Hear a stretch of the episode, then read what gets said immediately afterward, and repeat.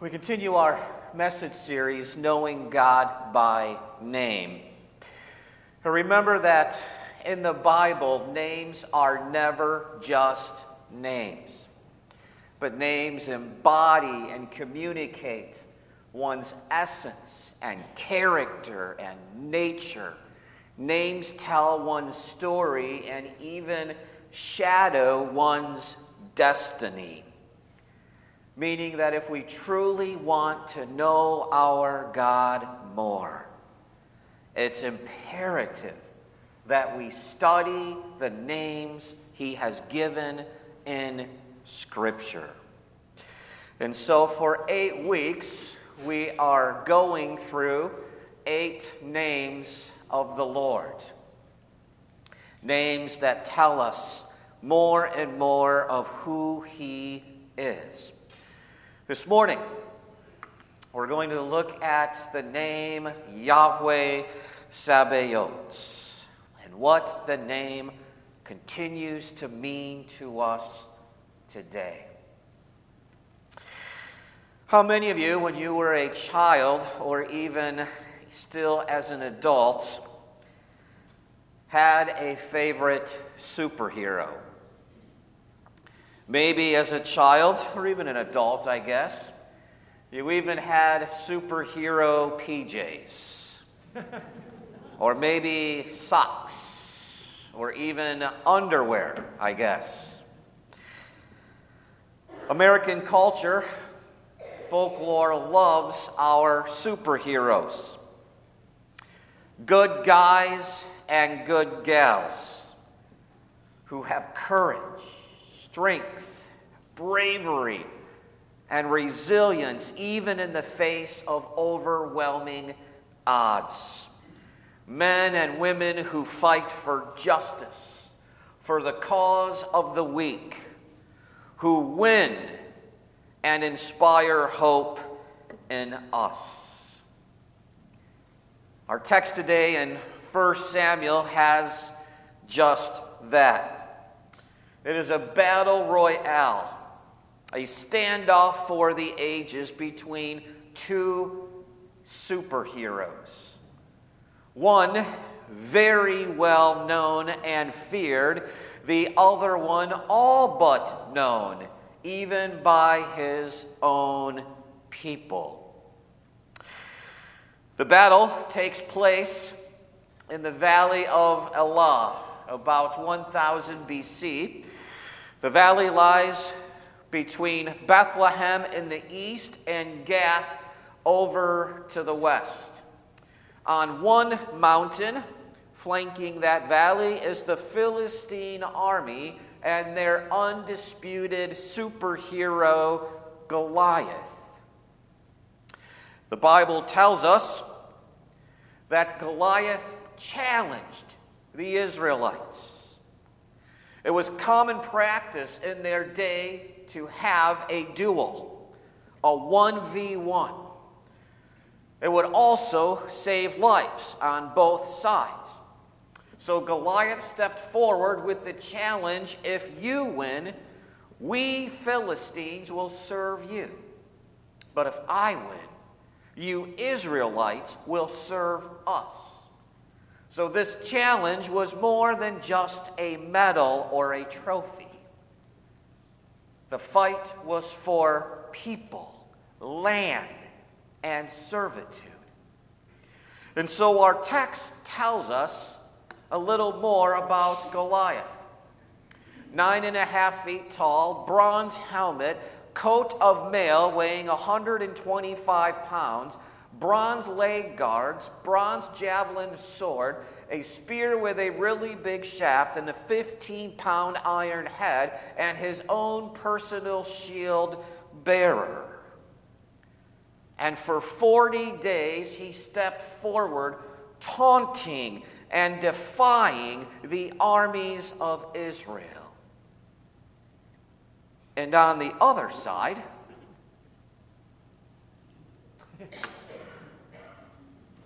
it should have been King Saul of the Israelites, or one of his foremost military commanders, or even any man in the ranks of the army of Israel, but from king to private, they were paralyzed by fear.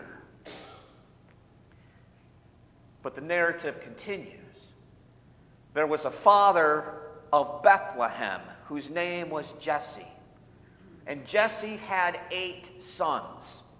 The three oldest sons were serving in the army of Israel. And so the father sent his youngest of eight, David, to go check on the three oldest brothers and take them bread, cheese, and grain. And so David takes the care package to his three oldest brothers, and while he is there, he hears the taunt of the giants. And David's first ever words in the Bible, of all the Psalms that he would write, his first ever word, his first sentence is, What's the reward? Right? He's a young guy, teenager, got to look out for the pocketbook.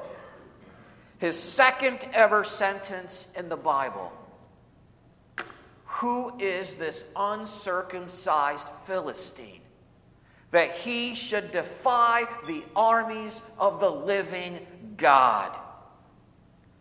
What, after 26 verses, did David finally bring into battle? He brought theology. A big theme in this narrative is that no matter what we are facing in life, it's all about the starting point. In this battle, who is this uncircumcised Philistine that he should defy the armies of the living God. That's the starting point. But as the text goes on, it's really David facing off with three giants. His oldest brother, Eliab, chastises him for his ill intent and says that he needs to go back to daddy's sheep. King Saul then chastises David for his age and his lack of military experience and says, You are but a lad. This giant has been fighting since he was a lad. But still, David insists Yahweh, the Lord, who delivered me from the hand of the lion and the hand of the bear while I was shepherding. He will deliver me from the hand of this Philistine. Another major point. Our faith in Yahweh's provision past empowers, emboldens faith in whatever we face in the present. Our faith in God's provision past empowers our faith in the present. And so now we have our tango. On one side, Goliath of Gath, on the other, David of Bethlehem. One nine and a half feet tall, the other the youngest of eight brothers. Bronze helmet against a teenager men 20 and older had to serve in the military. So that David is not there, his three older brothers are, means that he is a young teenager. A coat of mail against a carrot top. Bronze leg guards were told that David is handsome. The Hebrew word is actually yapeh. It's the same that's used for beautiful, used of Abraham's wife, Sarah. He's a young, handsome hunk. A bronze javelin or sword against a shepherd. A massive spear with a 15 pound head against literally a walking stick or a branch. A personal shield bearer against a sling. where do you think DraftKings would put the over under on this fight? Or if you were Valley Side for this battle royale, what odds would you have given David? The text starts to gain momentum. David runs toward the battle line. And the Philistine sees his opponent after 40 days of taunting, and he disdains him, for he is a lad. Is this the best the Israelites could send? He's red headed and beautiful of sight. And the Philistine said to David, Am I a dog that you come to me with a walking staff? And the Philistine cursed David by his gods. And the Philistine said to David, Come to me, and I will give your flesh to the birds of the heavens and to the beast of the field. To deprive a warrior of proper burial and leave his corpse exposed to the wild animals was considered more disgraceful than death itself. And so this giant also has a giant mouth. And he launches a psychological attack on David, a war of words. But this young shepherd is not dismayed, nor is he deterred. He can play that game too. And so David launches his own war of words back. David said to the Philistine, You come to me with sword and spear and javelin, but I come to you in the name of Yahweh Sabaoth, the Lord of hosts, whom you defy.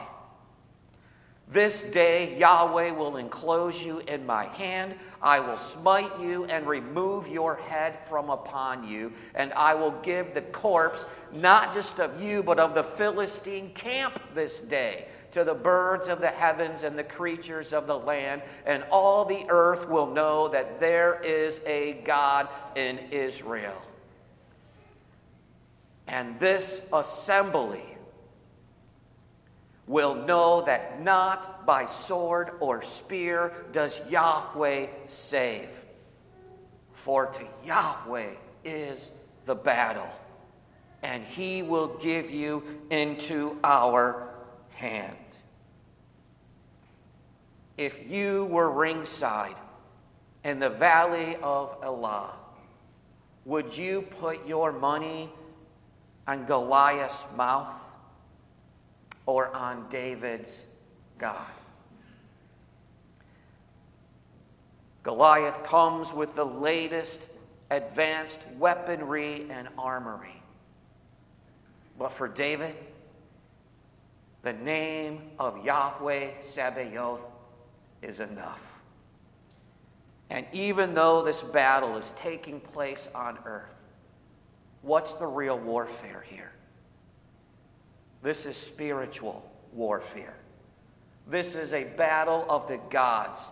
Goliath and his gods, Dagon and Ashtoreth, against Yahweh Sabaoth.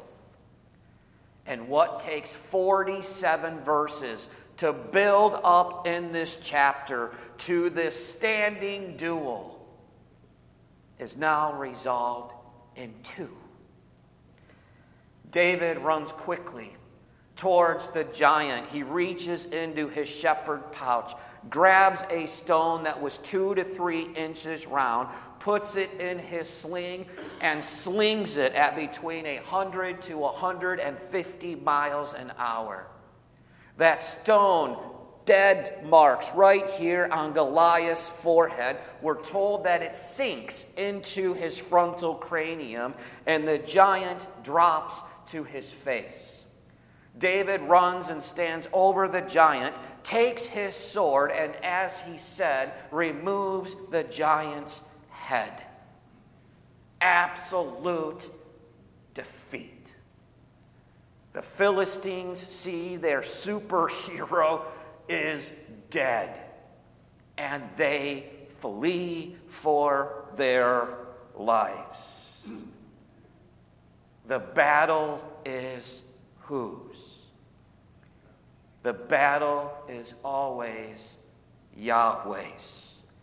Whether in the valley of Elah or a cross on Golgotha, the battle is the Lord's. And He is the God who fights to save His people. Yahweh, Sabaoth, used over 240 times in the Old Testament, beginning in the book of 1 Samuel on. What does that name fully reveal to us about God?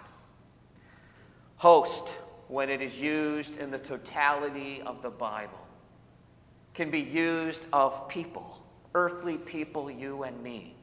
Host is also used of earthly armies, whether the Philistine army or the Israelite army.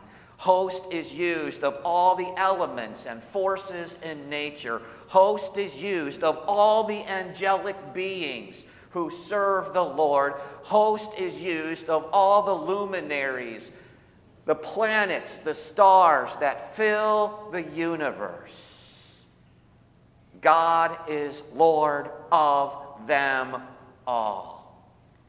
Yahweh is our commander in chief over everything in heaven and earth and under the earth. And all these hosts of creation serve him and do his bidding. This means, friends, that whatever challenge or trials we face in this life, it's all about having the right starting point. The starting point in any challenge is not a doctor's report or a medical test or our own charisma or experience in a job interview. The starting point is not the balance in our checkbook. The starting point is always Yahweh Sabaoth. And this means that whatever our challenge or fight, it does not call the shots in our life. We do not let it dictate our emotions. We do not let it set our agenda. We do not let it determine our mood this day. Because through our baptism, every day we face in the name of Yahweh Sabaoth. The empty grave proves that he has already won. He is the only true superhero. The battle is always his. And in his son Jesus, his victory is our victory. Amen. Here are three questions to continue to meditate on these words of the Lord as we go forth into our weeks. Is there a challenge in your life that's trying to eclipse the size and name of Yahweh Sabaoth, the Lord of hosts? Why is your starting point so important? And where can you look back in faith to also look forward today? Give that some thought. If you're with someone, go ahead and have a moment of holy conversation as we continue shortly.